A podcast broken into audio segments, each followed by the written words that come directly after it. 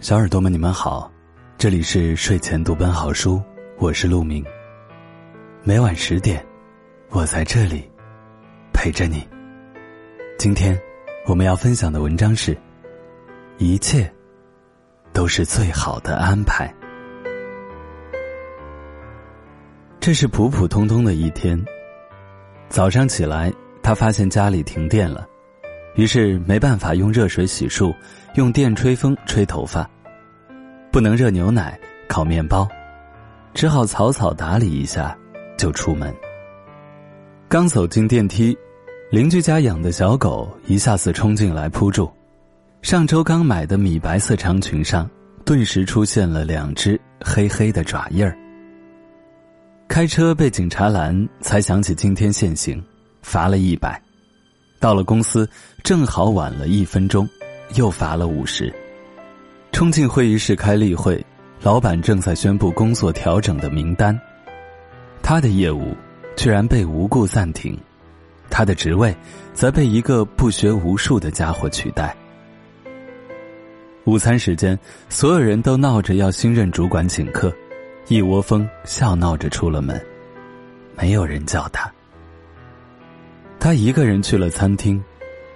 刚把一口饭送进嘴里，重要客户打来电话，对方取消了金额最大的一笔订单，年底的奖金泡汤了。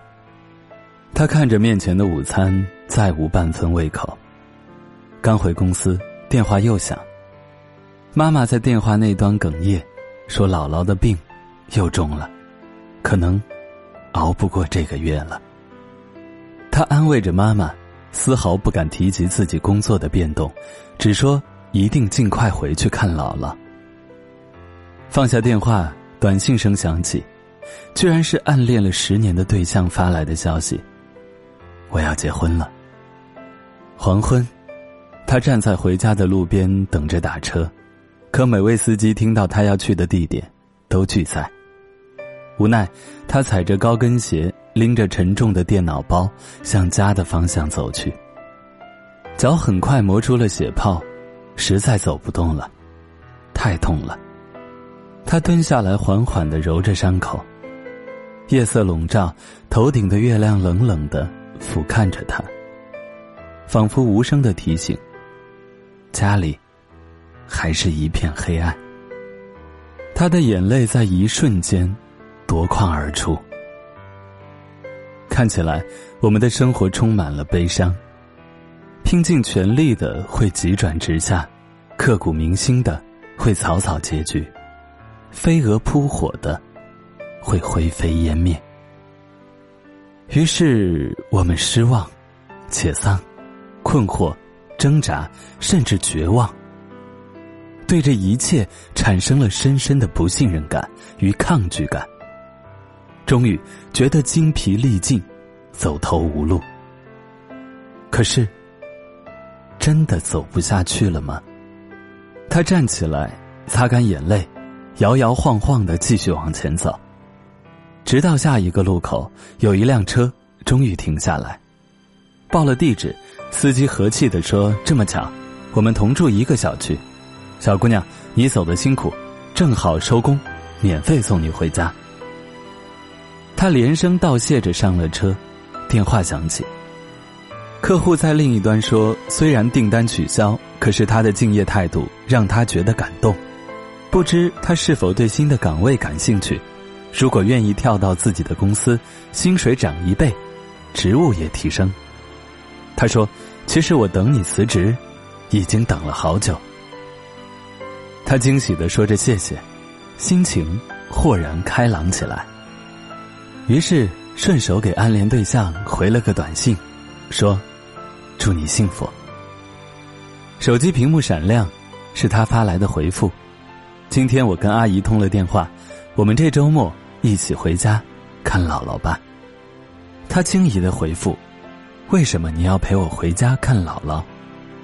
他发来一个笑脸：“如果不是想让姥姥开心，我不会把求婚提前这么久的。”他不敢置信的望着那一行话，张大了嘴巴，手足无措。他像知道他的心事，又发：“我都知道，我喜欢你。他眼圈一下子红了，心里却轰轰炸开几朵烟花。一路抿着嘴笑，回家拿出钥匙，邻居家的门却先开了。邻居笑眯眯的说：“今天我遛狗回来，发现你家的电闸坏了，就叫我老公帮你修好了。”在他身后，那只小狗探出头来，汪汪两声，欢快的摇着尾巴。他推开家门，一世融融，满眼暖意。所有的故事都会有一个答案，所有的答案，却未必都如最初所愿。重要的是，在最终答案来到之前，你是否耐得住性子，守得稳初心，等得到转角的光明。